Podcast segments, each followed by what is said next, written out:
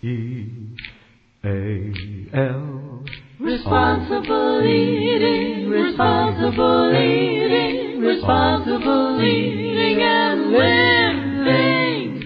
Hello, everybody. I'm Caryn Hartglass, and you're listening to Real Worldwide Radio.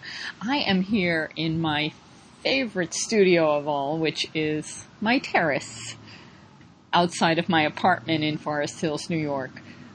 I like it out here, and um, I'm figuring I probably won't have much more opportunity to record outside for a while as it's fall now, October 14th, and it's getting chilly, but I really like doing this show in particular outdoors because for one I like I want it to be like a conversation where we're sitting here having tea. I have mine. I have my organic green tea. I'm going to take a sip. And um, I just feel it gives it a a better atmosphere when you hear life around you. I, I appreciate sound studios, but they really do absorb all natural sound you can hear the dog barking.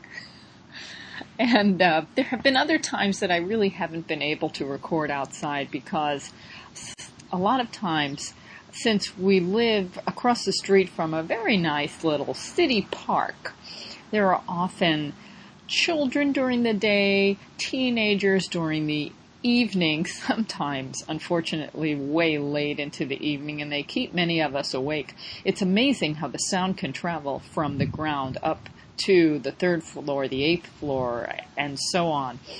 Um, and I'm not quite sure why some of these young people are out here at midnight or three in the morning on a school night, but that's a whole nother conversation and a whole nother show sometimes it's just hard to record out here because little children are screaming with delight over one thing or another, or uh, there's some sort of bullying going on or whatever. But it's a lot of life, a lot of life out here. But right now, it's really quite pleasant. It's cool. And that's why it's kind of quiet because most people aren't going to be out at this hour during this weather. So I get to enjoy it. And you get to hear the sounds of life, the sounds of people, the sounds of community. I like that. Well, guess what? We're going to talk about food today because that seems to be all I ever talk about for the most part. Food and art. I like to talk about art, music, but this show is mostly about food. And uh, it's a good time to talk about food. The New York Times Weekend magazine. They came out with their food magazine. I think it comes out once a year. The cover is good enough to lick. oh, it's the food and drink issue, but they used a very large font for food and a tiny font for drink because they were emphasizing food this year because food seems to be on the radar in politics and more and more people are talking about food, not just me, because more people are concerned about the quality of food and what's going on with our food system. There's a lot of wonderful articles in this issue if you can uh, pick it up or catch some of the articles online. I I think it's worth it. Michael Pollan wrote a big article in this issue, and he brought up some very important points. He's saying that it's not clear yet whether we actually have a movement, a food movement, an alternative food movement. There clearly are signs that more people are interested in healthy food because we have more farmers markets and community supported agriculture, CSA, and the organic local food market is growing tremendously, but it hasn't necessarily hit the government yet. And we're all kind of waiting for the election. And it's not about the presidents, no. It's about that ballot initiative uh, in California, Proposition 37. Now, apparently, Monsanto and DuPont have put in over $12 million, million to date, along with some other food industrial companies like Coca-Cola and Pepsi. They have all contributed to getting people to vote no on the Proposition 37, which would require labeling of genetically modified food. It seems that most people want labeling, and these companies don't want it because they think they'll lose business. Now, why would they think that if genetically modified food wasn't a problem? Well, at the very least, the image of genetically modified food that isn't necessarily positive. And I guess that's what they're concerned about. But I really believe that if this passes, we will see tremendous change. And I believe it will be good change. We need to know what's in our food. At least those that are interested should be able to know without having to go the extra mile, put on our, our reading glasses to read the fine print.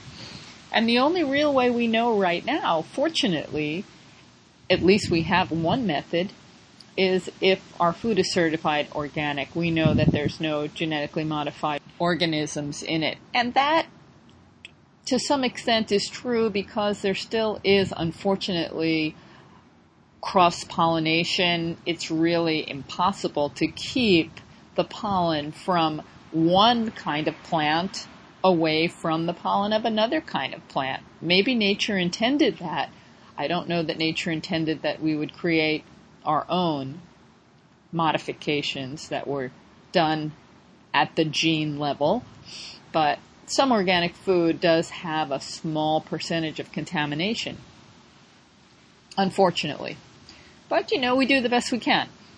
So uh, I'm really looking forward to seeing what Californians choose. Apparently, according to the polls, the majority still is in favor of this proposition in spite of all the money that's been put in to convince the public otherwise. And the reason why it's so important is because so much of our food comes from California. So if they are required to label in California companies that manufacture food all over the country and in California will want to make it easier on themselves and just decide we're going to make the same product for everyone. And so it would kind of have a snowball effect, a good snowball effect. Another thing that Michael Pollan mentioned in his article in this Food and Drink magazine, New York Times, is that although what's going on right now is not necessarily a movement because we haven't seen much activity at the government level, we've just seen pockets of activity. Certainly there's a lot of activity in my world because I look for it, but maybe in many other parts of the country people aren't aware as much of the importance of eating healthy food, organic, local, not genetically modified, not eating highly processed food, etc. So it's not on a priority list for most government officials to push through on their agenda while they're working with their either local government or federal government. But this is going to change. I really think that this is a movement and we will see more and more people involved.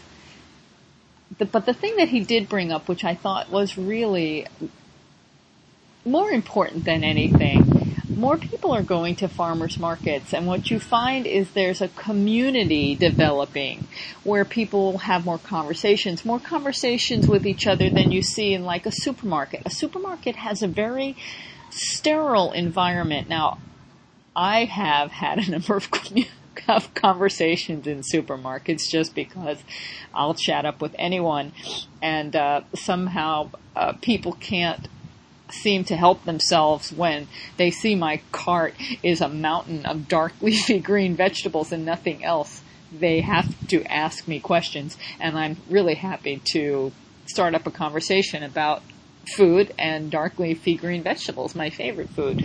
But for the most part, um, the, the, supermarket is a place where people run in a lot of times to hurry up and get the food that they need and and leave and it's not a, a warm, nurturing environment for conversation. Whereas farmers, farmers markets are, and there's a lot more going on there. And plus you get to talk to real farmers. There's no middleman here other than the organization that was involved in creating the space and renting it to the farmers to sell their stuff during a farmer's market. And uh, that's why farmers markets are so important. We need to know who's making our food. We need to know, we need to be able to talk to them, see their passion or lack of passion, and see their pride and thank them. Because we really can't live without food, and we should not be so disconnected from where it comes from. And uh, I'm hoping that this, whatever it is, does become more of a movement and more mainstream. We need to step back a little bit. I think there's a balance somewhere between technology, manufacturing, and doing things in an old fashioned, natural way. There's a balance here somewhere. I think we can grow food with great yields using a lot of great technology without poisoning the earth. There were some articles too in this magazine about that, about growing in the Central Valley of California where so much of our food, our, so much of our produce comes from. And unfortunately, many of the farmers there are not taking care of the earth. They're basically growing as much as they can to, to make as much as they can in the short term, not thinking about the health and sustainability of the soil. And this is sad, but there are a few people that are working towards making at least their plot more sustainable and showing the rest of us that it can be done. The thing is that the culture needs to change, the system needs to change, and I believe that we're not going to see these giant agribusinesses making a lot of our food. I think what we've benefited from giant agribusiness is the money that was invested in making a lot of machinery and technology to help speed things along, to help pick the harvest and to help turn the soil and, and, and, and do a lot of things automatically and fast. But at the same time, we can use more natural ways to nourish and sustain the soil, but we need to do it on a smaller scale. So maybe not individual farmers making their own food, but small farmers that have a, a small plot, maybe 100 acres, and and grow enough food for a small community. And we need more people doing that. That would supply more jobs. And the food would be fresher and local, and people would get to know their neighbors more. In that way, we need to go backwards a little bit. But there needs to be incentive in order for farmers to access the technology that's available in order to make their work more efficient.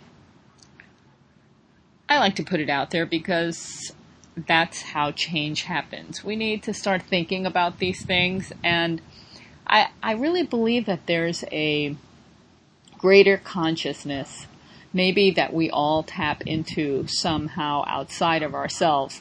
Now this may sound like a little mystical tra la la, woo woo wah wah, but there is some scientific evidence where some serious scientists are looking into the metaphysics and and I've read some articles about an exterior consciousness that we all share. Interesting? Who knows? But that's why I think it's important to talk about the possibilities, talk about better ways, talk about ideas, and put them out there so that they can, that they can, like seeds, grow.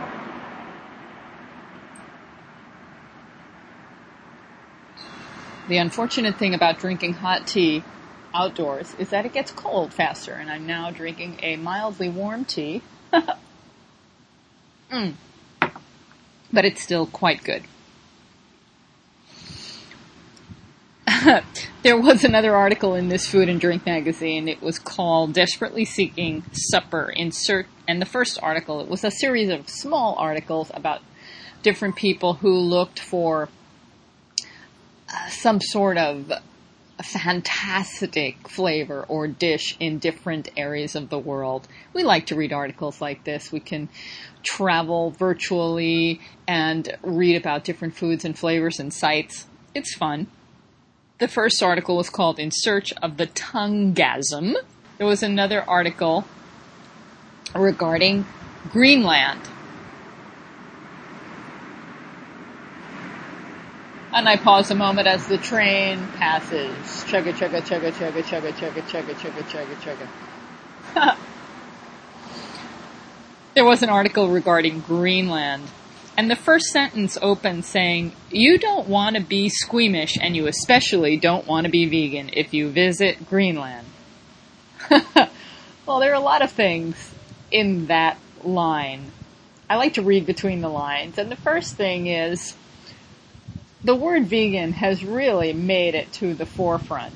People are talking about it, whereas a long time ago people weren't. And like I just said about putting things out there into the consciousness, eating animals and not eating animals, the choice is definitely out in human consciousness today about whether it's right or not right. We're talking about it, and that's a very big step. And I find especially in the New York Times because that's the paper I read. I'm not sure about other magazines and newspapers. I do try and uh, catch some of the articles online from other papers. But they're constantly mentioning vegan food, either in their food issues or in recipes or articles on food. We are being recognized as a force. we are being recognized because there are more of us and we are very vocal. And I think um, we we spend a good amount of our disposable income on quality food. So we are to be reckoned with, we are to be written about, and we are to be listened to and to be heard. So what did this mean? You don't want to be squeamish and you especially don't want to be vegan if you visit Greenland. Well, Greenland is one of these places. I have not been there. I can't say I have a desire to go, but who knows? It's cold and not a lot grows there. And the people tend to eat animals and not much else. I did Google around a little bit and there was one blog about an, a vegan artist who recently went to Greenland. This post that I'm reading is from August 2012, a vegan in Greenland. And um, he talks about being open to the possibility of eating fish if he needed it, but so far he's been sticking to the vegan diet. He did bring some food along with him, like mung beans to sprout, and uh, but other than that, he's been taking advantage of what is available in the supermarkets. Mushrooms, that's pretty good. And other food that's been shipped in from other places. And uh, he seems to be doing okay. they do have things like dandelions. Um, I read about a number of vegetable products that do grow there. My question is, what are the animals eating? Because there are many animals that need to live on plants. But uh, you can be a vegan and live and survive in Greenland if you want to. uh, the interesting thing, I went to Wikipedia to see what the life expectancy was in Greenland. Would you like to know what that is? It was interesting. Oh, so I wrote it down, and then where did it go? Okay, life expectancy. This is from the CIA World Factbook 2011 estimates. Greenland listed as number 144 with an average life expectancy of 70.07, men unfortunately at 67.44, and women at 72.05. Now that compares with the United States, which is number 51. Hello, the greatest country in the world, many people think, and our life expectancy is number 51. Average age is 78.37. Men are at 75.92 and women are at 80.93. Okay, so we're doing better than Greenland. But I think we could do a little better. Interestingly, number one on the list is Monaco with an average life expectancy of 89.73. The men are at 85.77 and the women are at 93.69. I haven't looked into this and I don't know if I have to look very far. I did spend a few weeks in Monaco in the late 90s. I was doing an opera competition and we got to stay at the Lion Hotel, which is right next to the casino, which is also the opera house. And there were six of us vying for a $30,000 prize. I did not win, but it was really a wonderful experience to be there. And the one thing I'm thinking of is the reason why they do so well over there is because they have a lot of money. You can't be poor and live in Monaco. It's really quite lovely there. I found that I couldn't stay for too long. It was just too elegant, too lovely. Is that interesting?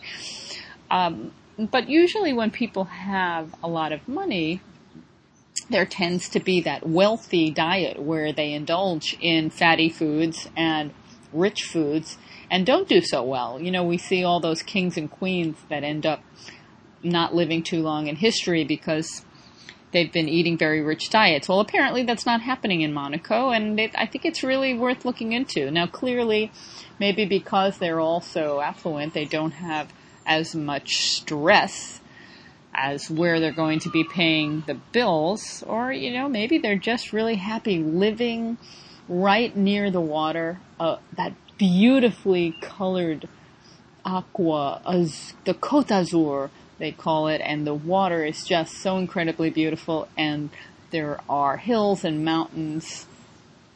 The scenery is beautiful, the people are beautiful, everything is beautiful, and they live longer something definitely worth looking into. okay. So, since it's been getting colder, I've been staying in a little more. And one of the things, of course, that I like to do is make food. I'm going to talk a little more in detail on this episode about making food. I usually save it to the end and talk about a number of real recipes that we're highlighting on our website, responsibleeatingandliving.com. But uh, I'm going to talk a little bit more about a variety of different things. Now I know that most people today are very overwhelmed and very busy with their families and their jobs and their carpooling and all kinds of activities. And the idea of being in the kitchen and making food is really overwhelming and problematic. And um, I really try and encourage people to find a time, find a way to organize in their lives a moment where they can be in the kitchen. It's great to do it with kids and make food. You'll save money. The quality of your food will be better. You'll learn things. You'll appreciate your food more. And I think it's better than watching television. I don't watch television very much. I'm in the kitchen making food. So some of the things that we have grown to expect tremendous convenience with picking up off of the store shelves are a variety of different staples like bread, yogurt, cheese. And here at Responsible Eating and Living Real Worldwide headquarters, we've been making all of these things at home. Let's start with yogurt. Yogurt and mozzarella cheese because they're linked, okay? So recently I interviewed Miyoko Schinner on my It's All About Food show on the Progressive Radio Network, which you can hear Tuesdays live from 4 to 5, or visit responsibleeatingandliving.com, go to the radio tab and click on the It's All About Food archive and you can listen to this program with Miyoko Schinner. She just wrote a book called Artisan Vegan Cheese. Now, Miyoko came onto the vegan scene long before many and probably too early to make a big splash because not many people were talking about it and we didn't really have the internet. No, we didn't have the internet.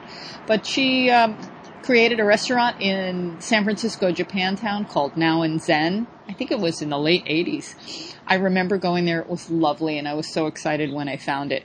And then she attempted to manufacture some food, including a Now and then cookie. It was a very simple cookie, but I really loved getting it because it was offered on United Airlines when they offered vegan meals. And back then, that was a very welcome treat. And then the restaurant closed and uh, you didn't hear much from Miyoko. She was raising her children. And now she's back in full force and wrote this cookbook, Artisan Vegan Cheese. Now she tapped into a lot of work that's been done by raw foodists and pe- other vegans making cheese. You can find different recipes online, but hers takes a lot of this information and really fine tunes it and the instructions are really excellent. So basically when you make cheese, even from animal milk, you have to add a culture, something that grows. The bacteria can grow and the flavor will change as the bacteria feed on what's in the liquid and they, it creates a tang, and that's the flavor of the cheese, this tang. And um, many of the vegan cheeses that people have been making that are available in the store or the recipes that have been available don't have this tang because it doesn't have probiotics in it or a culture. And the tang usually comes from something acidic like lemon juice. And uh, even the recipes that we've offered at responsible eating and living really, we, we call them now nut jellos. They're basically um, a blend of nuts or seeds in a liquid, seasoned with different spices, onion powder, garlic powder, maybe a little miso, and uh, and then you add an agar agar, which is a seaweed gelatin, and it gels it so you can get an actual hard cheese. And uh, you know, it's worked out really nicely. I find these things are really tasty, but they're not really cheese. So um, we dived into Miyoko's book and have made a number of products, and I wanted to talk about some of them because they're really exciting. So the first step, there are different ways that you can make the culture, and she uses either Rejuvelac or yogurt.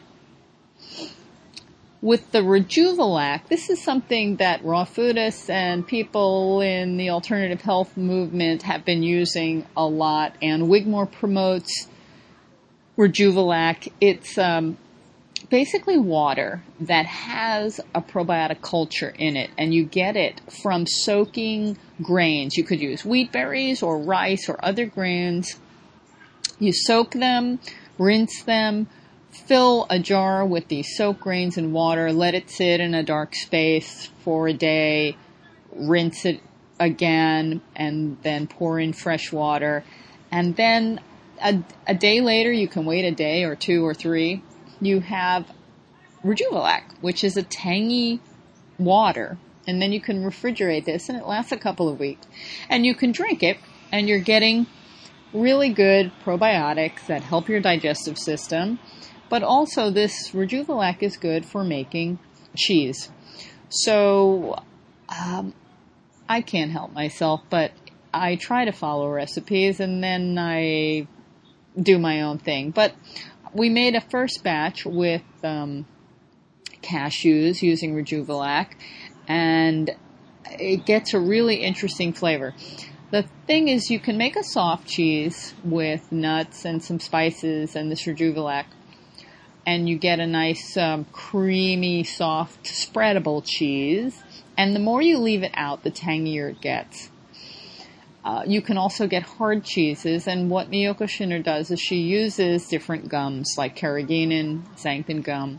We ordered carrageenan. It's kind of expensive, And there are some conversations online about whether carrageenan is a healthy product or not. I think uh, if you don't use too much of it, it, it should be fine. You find carrageenan in a lot of non-dairy milks and ice creams and in a lot of food products. So we made one hard cheese and uh, as we were stirring it up as the recipe requires with the carrageenan, uh, boy was it stinky. and we created this really flavorful stinky cheese. and uh, for someone who hasn't eaten cheese for 25 years and then had this kind of flavor on my tongue, it was really fun. Now, I'm not saying that I want to eat this all the time. I know a lot of people eat way too much cheese and they're getting too much saturated fat. But I think it's nice to have a small amount to top different dishes or like I say, like some desserts as a treat for a special occasion. This is something that's really nice to have.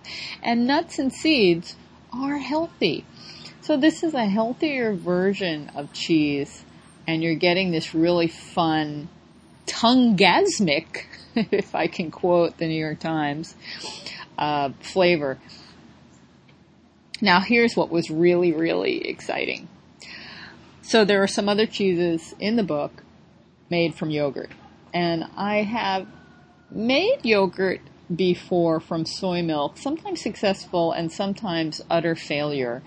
And uh, I figured out, thanks to the recipe in this book, how to do it successfully. Now, the first thing, I might have mentioned this before, but I have this really lovely oven at home, and it's a convection oven, and I didn't realize until 10 years after I had it that it had a dehydrator option on it. and I had, I had even bought an Excalibur dehydrator some years ago and then sold it again when I wasn't using it as much without knowing that I had this great dehydrator option in my oven. Doing. And now I've been using it and it's great for making yogurt because I can set the oven at 100, 110 degrees, which is the ideal temperature for making yogurt. But the trick is to take unsweetened soy milk, just soy milk and water, and Trader Joe's has it, West Soy has it, and mix it with some cashews that have been soaking for a few hours in water, and you blend this together. The cashews will make the milk thicker, richer, creamier, so that your yogurt is thick instead of thin and watery. And it also makes it taste really, really good. Uh, and then you have an option of taking some yogurt, and it can be store bought. I buy the plain unsweetened store bought version, and use three tablespoons of it in warm, in this warm soy milk cashew mixture you mix that in, not greater than 110 degrees, and then let it set in the oven for four to eight hours. I let mine go for eight hours, and afterwards you have this wonderful, creamy, smooth yogurt, and it's not sweet. And the great thing about this is you can use it in all kinds of recipes. You can use it for savory, for raita with cucumber, or you can sweeten it yourself and add fresh fruit and berries. The trick is though, you always have to leave three tablespoons so that you can have that as a starter for more yogurt. And, and the great thing is, it lasts a long time. Once the culture is in the yogurt, it really doesn't go bad. So you don't have to make new yogurt right away. You just have to keep a little starter in the refrigerator so it's ready when you're ready to make more. That's step one oh my God, is this complicated? so step two is to make the cheese. So once you have the yogurt, this is your base and it's really genius.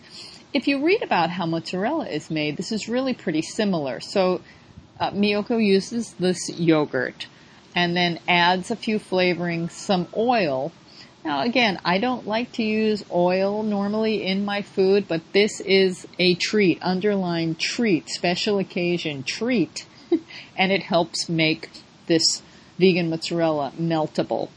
You can make it without the oil, but this makes it real. And, uh, and then it has a little carrageenan in it. And what's really fun is you have an ice water bath of brine, salted water, and once you've made this thick mixture and it's become all stirred in with the carrageenan so that it's shiny and glossy, you make small balls and plop it in the brine and it will form into these balls of mozzarella just like traditional Italian mozzarella. It's really fun and the taste is crazy. It is, it's mozzarella. It's light, simple mozzarella, great for making pizza, which we are probably going to do today in celebration. Anyway, that may seem like a lot of trouble, but my take on it is that there are some foods that we should be eating all the time. Simple fruits and vegetables, things that don't take a lot of preparation, and things that are freshly harvested and not manufactured and not processed, or at least minimally processed. Fruits and vegetables, beans, whole grains. And this should be our staple, our foundation of food that we eat all the time. Add lots of herbs and spices. You can eat some of them raw, eat some of them steamed, cook them up in different ways, and you have a huge variety of wonderful food. And then, for the food that may not be the most nutritious, but things that are comforting, personally, I think these are the foods we should make ourselves. Make it special. This way, it'll be it'll be the most um, nutritious possible rather than buying it from the store. And plus, it just um, I think it creates a culture, a tradition. You can do it with your family and makes it that much more appreciated than grabbing a dry loaf of bread from the store or even going to a bakery and getting it. Making your own bread, making your own yogurt, making your own cheese. I put it out there. I really encourage you to do it because um, it's a treat. It's special. Rather than grabbing string cheese from the supermarket and just, you know, eating it fast on the fly. It's not good for you that brings me to making bread. And uh, I really try to do things as economically as possible. I do like to buy quality food and organic food. And I will avoid buying certain organic foods when they're really, really expensive. I uh, work at buying them when they're relatively reasonable. And I do a lot of online shopping. I talked about this a few months ago, the things that I've chosen to buy online. I'm not really sure if this is the most environmentally friendly way to do it, um, but I do try and buy from companies that I believe in their practices and offer quality food. So I buy a lot of my uh, grains, flours in bulk so that I get a better price. And you know, I don't have a big space here, but I managed to find room for everything. So the thing I was looking for this week was yeast because I've been making a lot of gluten-free bread these days. I don't want to go out and buy it. I want to make it. And, uh, I don't want to run out of yeast. And, uh, if you've ever made bread, when you buy yeast in the store, Typically we buy yeast from these little dry active yeast packages. And you know what? They're expensive. Three packets. Each packet is a quarter ounce. And the three of them together, it's usually like $3 or more. And I thought maybe I could do better online or maybe I could buy some in bulk. And I've seen jars of yeast before. So in doing this, I learned a few things. There are different kinds of yeast. There's the moist, cakey kind that we really don't see much of anymore, which are very fresh and don't last very long and you need to keep them refrigerated.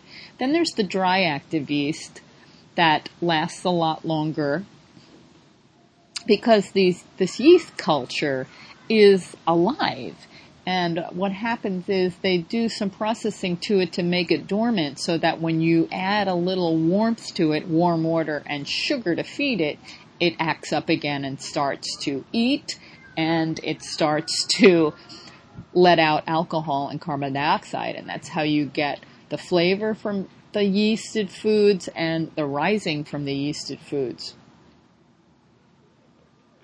But when I was looking at the quantities of yeast, I discovered that I couldn't find yeast without this additive, additive sorbitan monostearate. It's an emulsifier, and of course it's FDA approved, and uh, it seems like there's nothing really harmful about it, although some people are allergic to it.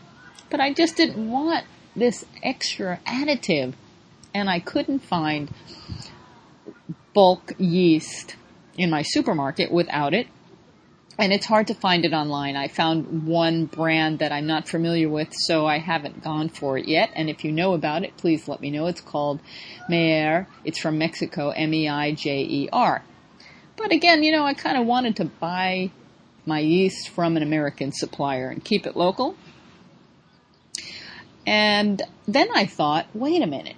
Why buy yeast? why not make my own starter? And I did this a while ago when I was living in France and really into the romantic culture of food making there. And I would make my own bread very often and I had my own starter.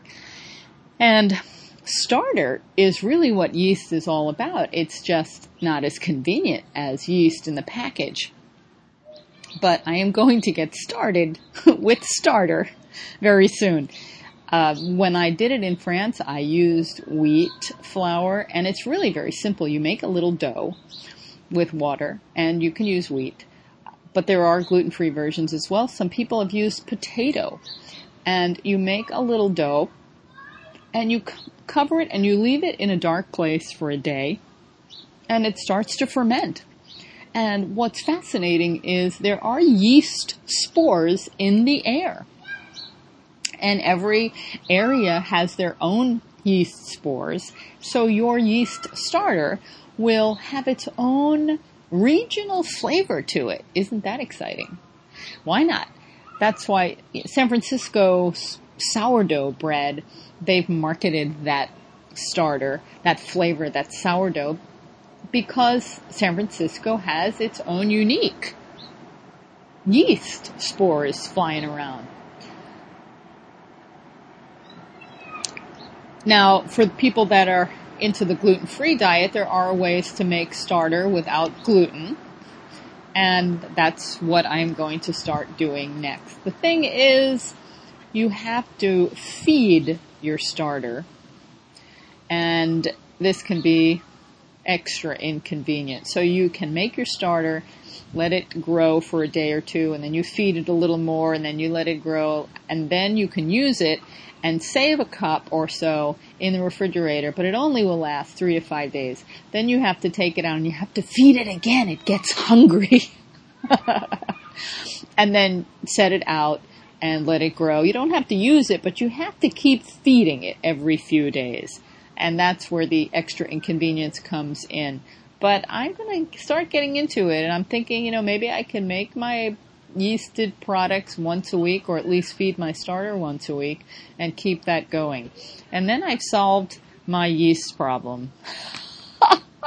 no pun intended. I know a lot of people have yeast problems, and it's not the same. It's from eating too much sugar, and uh, they have all kinds of digestive problems and urinating problems with candida, a yeast problem. This is a different kind of yeast problem, but also food related.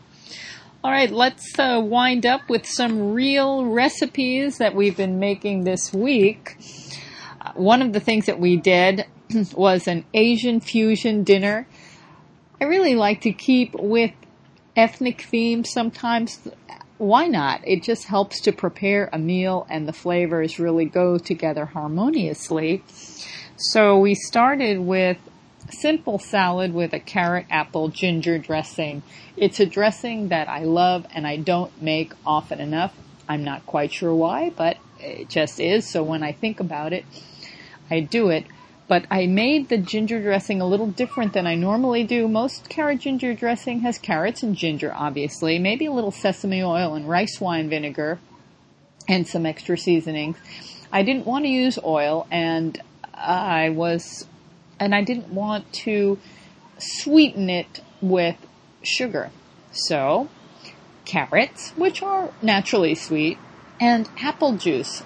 We, we used apple juice as the liquid and I was able to blend up grated carrots and ginger with some apple juice and make a lovely sweet and tangy, really great tongue-gasmic dressing for simple green lettuce.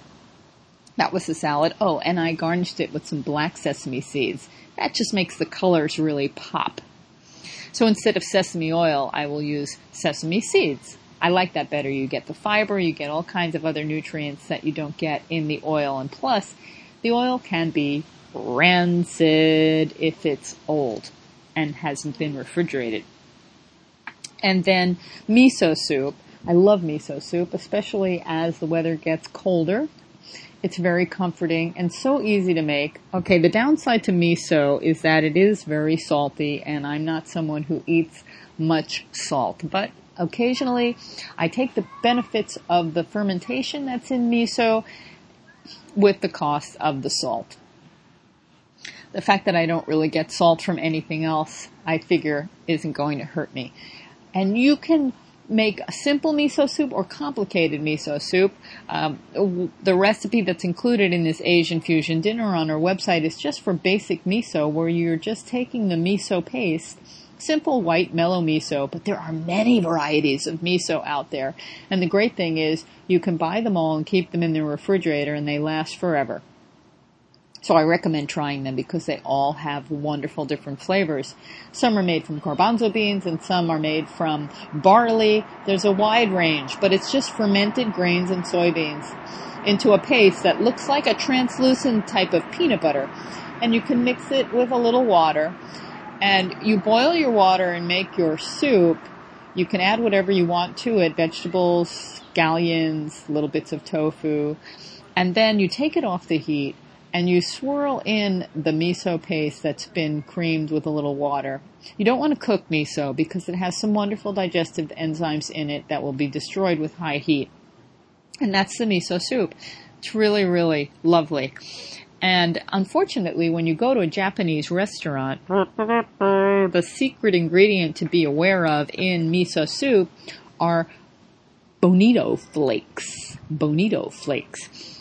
Many times they make miso from a, a prepared dried powder of miso that's been mixed with dried bonito flakes, or they add in bonito fish to the soup broth.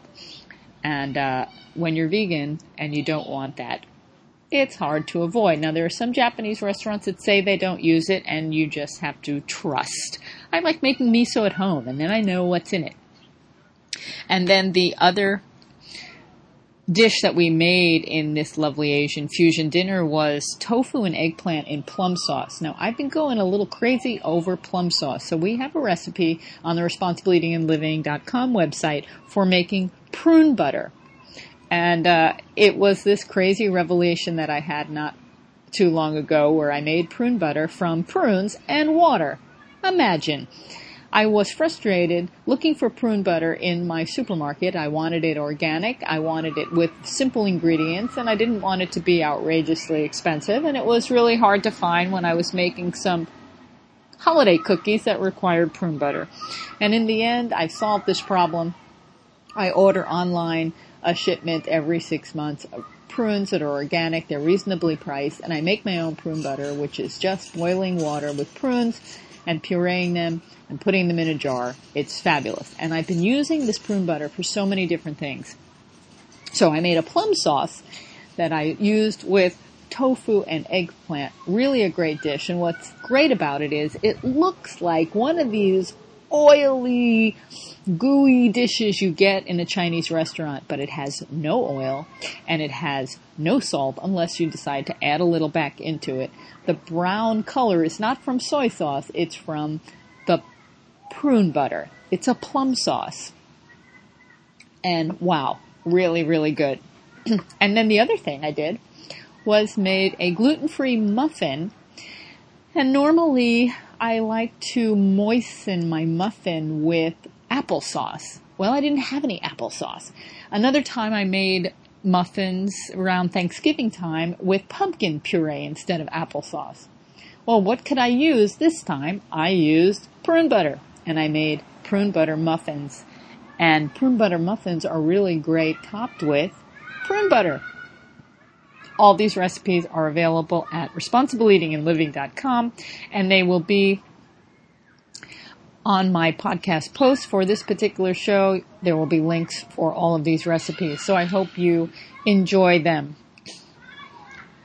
The last thing I wanted to do, let's see how this goes. I thought I would end with a little song. Because of everything that's going on in the news today, I um, I wanted to bring back a song that came out. Gosh, I don't even know when this song was written, but what foresight! Joni Mitchell wrote a song, Big Yellow Taxi, decades ago, and it really is so true today with everything going on with pesticides, herbicides, manufactured food, genetically modified food. I thought I would end this show with a little of that. They paved paradise and put up a parking lot with a pink hotel, a boutique, and a swinging hot spot. Don't it always seem to go that you don't know what you've got till it's gone? They paved paradise and put up a parking lot. They took all the trees, put 'em in a tree museum, and they charged the people a dollar and a half just to see 'em. Mm, it seem to go that you don't know what you've got till it's gone? They paved paradise and put up a parking lot. Hey, farmer, farmer, put away that DDT now. Give me spots on my apples, but leave me the birds and the bees. Please don't it always seem to go that you don't know what you've got till it's gone. They pave paradise and put up a parking lot. They pave paradise, put up a parking lot.